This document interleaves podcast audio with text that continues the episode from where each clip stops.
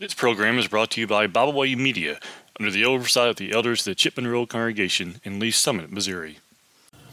Hello, and welcome to the podcast Spiritual Appetizers, small devotional tidbits to stimulate the spiritual appetite. Matthew chapter 4 and verse 4 says, Man shall not live by bread alone, but by every word that proceeds out of the mouth of God. The topic for discussion today in episode 127 is going to be from Luke chapter 9, verses 57 through 62. God is not going to accept our excuses. Luke chapter 9, verses 57 through 62 read Now it happened as they journeyed on the road that someone said to him, Lord, I will follow you wherever you go. And Jesus said to him, Foxes have holes, and birds of the air have nests, but the Son of Man has nowhere to lay his head. Then he said to another, Follow me. But he said, Lord, let me first go and bury my father. Jesus said to him, Let the dead bury their own dead, but you go and preach the kingdom of God. And another also said, Lord, I will follow you, but let me first go and bid them farewell who are at my house. But Jesus said to him, No one, having put his hand to the plow and looking back, is fit for the kingdom of God. God is not going to accept our excuses.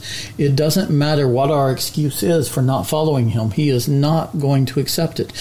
We can say, Well, I'm young and I've got plenty of time to follow Him, but God's not going to accept that excuse. He is simply going to tell us, Look, this is the most important thing that we could ever do.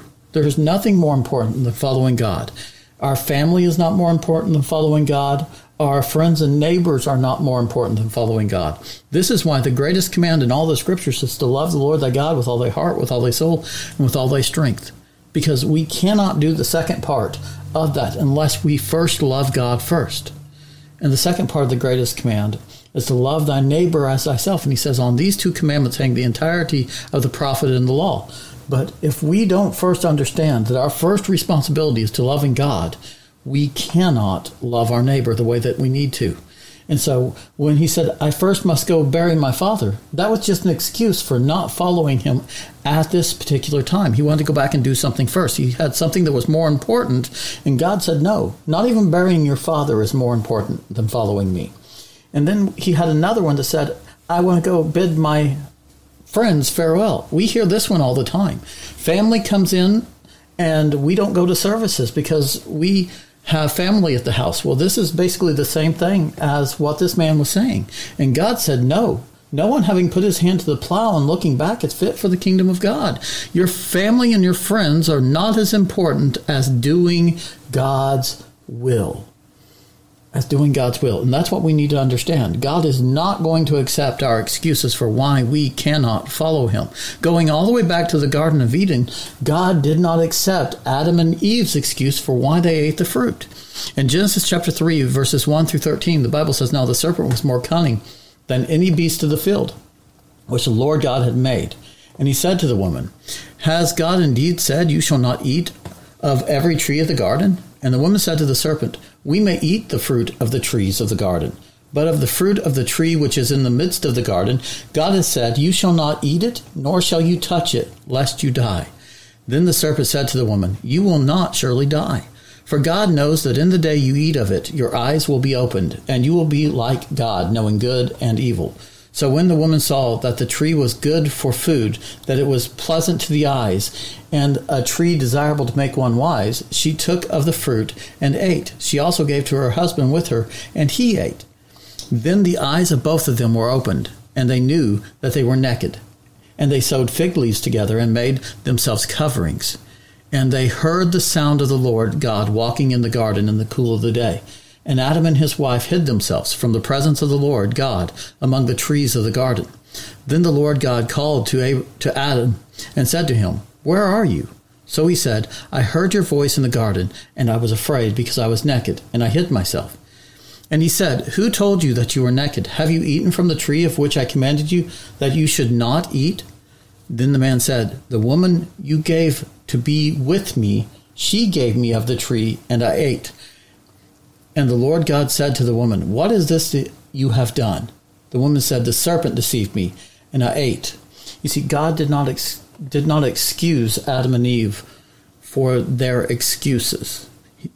Both of them gave excuses. Adam said, The woman that you gave me, she gave it to me. And the woman said, The serpent deceived me. But even though the serpent was cunning, if you go back to Genesis chapter 3 and verse 1, you find that he was the most cunning uh, animal in the garden. Even though he was cunning and he tricked her, God still did not accept her excuse. She should have listened to God and did exactly what God told her to do. In the world today, the devil is still cunning and he looks for ways to trick us into sinning. We need to take God's escape in 1 Corinthians chapter 10 and verse 13, no temptation is taken man except for that which is common to man. But God is faithful, who will not allow you to be tempted above what you're able, but with every temptation provide a means of escape that you might be able to bear it. You see, God had provided a means of escape for Adam and Eve. He told them which tree they were not to eat of. He allowed them to eat of any tree except for the one that was in the midst of the garden. And they were supposed to listen. You see, this was their means of escape. Even when the serpent came and was tricking them, they should have relied on what God had said. You so you know it's the same way for us today. When the devil comes tricking us, we need to rely on what God has said in his word and trust God that he knows what's best.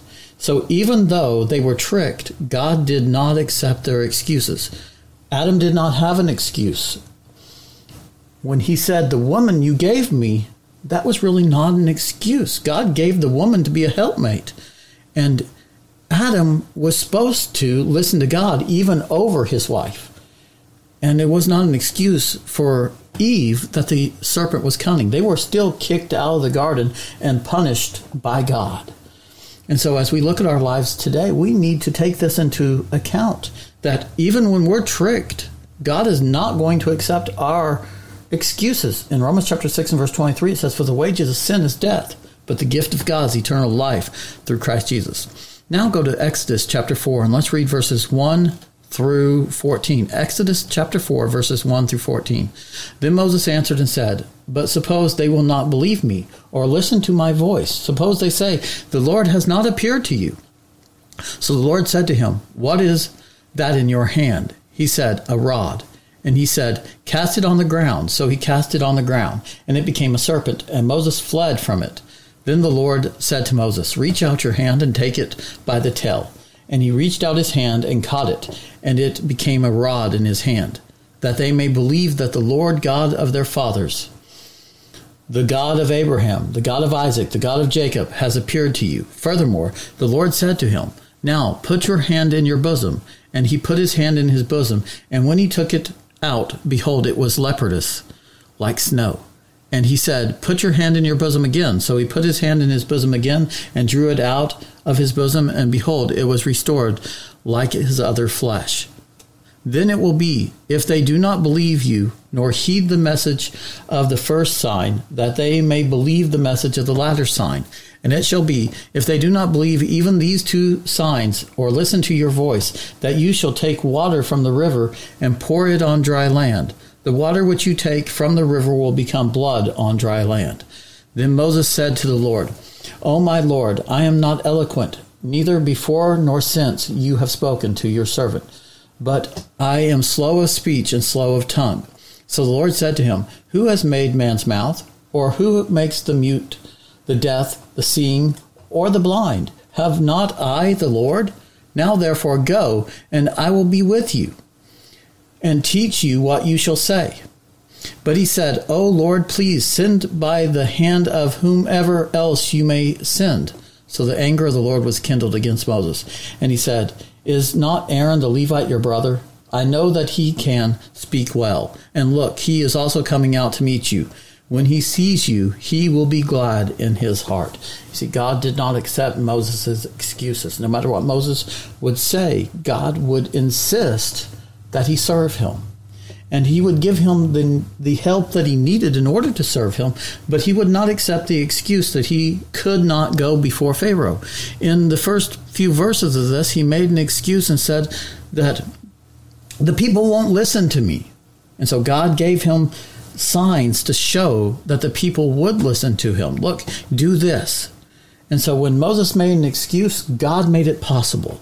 When Moses would make another excuse that he was not an eloquent man, God would make it possible. God would say, I have put it within you. But even when he insisted, God would still make it possible, sending Aaron, his brother, with him. And so when we give excuses, God gives us ways to make those excuses go away. And we need to listen. Instead of being stubborn and say, I can't, let's trust in God that we can. Because that's what Moses should have done. He should have trusted in God that he was fully capable because God was saying that he was. In Exodus chapter 4, verses uh, 10 through 14, we see that he says, I'm not eloquent. Now, isn't this a, an excuse that we hear today for not spreading the gospel? Well, I'm not eloquent. I'm not a good speaker. Well, the message of the gospel does not rely on you being a good speaker. The power of the message of God is in His words, not in our capability of being able to speak them. If we teach the Word of God the way that it is, no matter whether or not we are a good speaker or not, or we have good English, it's going to do its job because the power is in the message, not in our ability to convey the message. That's something that we always need to remember in Exodus chapter 32, verses 22 through 35, the Bible says, So Aaron said, Do not let the anger of the, my Lord become hot. You know the people, that they are set on evil. For they said to me, Make us gods that shall go before us. As for this Moses, the man who brought us out of the land of Egypt, we do not know what has become of him. And I said to them, Whoever has any gold, let them break it off. So they gave it to me, and I cast it into the fire, and this calf came out. Now Moses, now when Moses saw that the people were unrestrained, for Aaron had not restrained them, to their shame among their enemies, then Moses stood in the entrance of the camp and said, Whoever is on the Lord's side, come to me. And all the sons of Levi gathered themselves together to him. And he said to them, Thus says the Lord God of Israel, Let every man put his sword on his side, and go in and out from entrance to entrance throughout the camp, and let every man kill his brother, every man his companion, and every man his neighbor. So the sons of Levi did according to the word of Moses. And about 3,000 men of the people fell that day.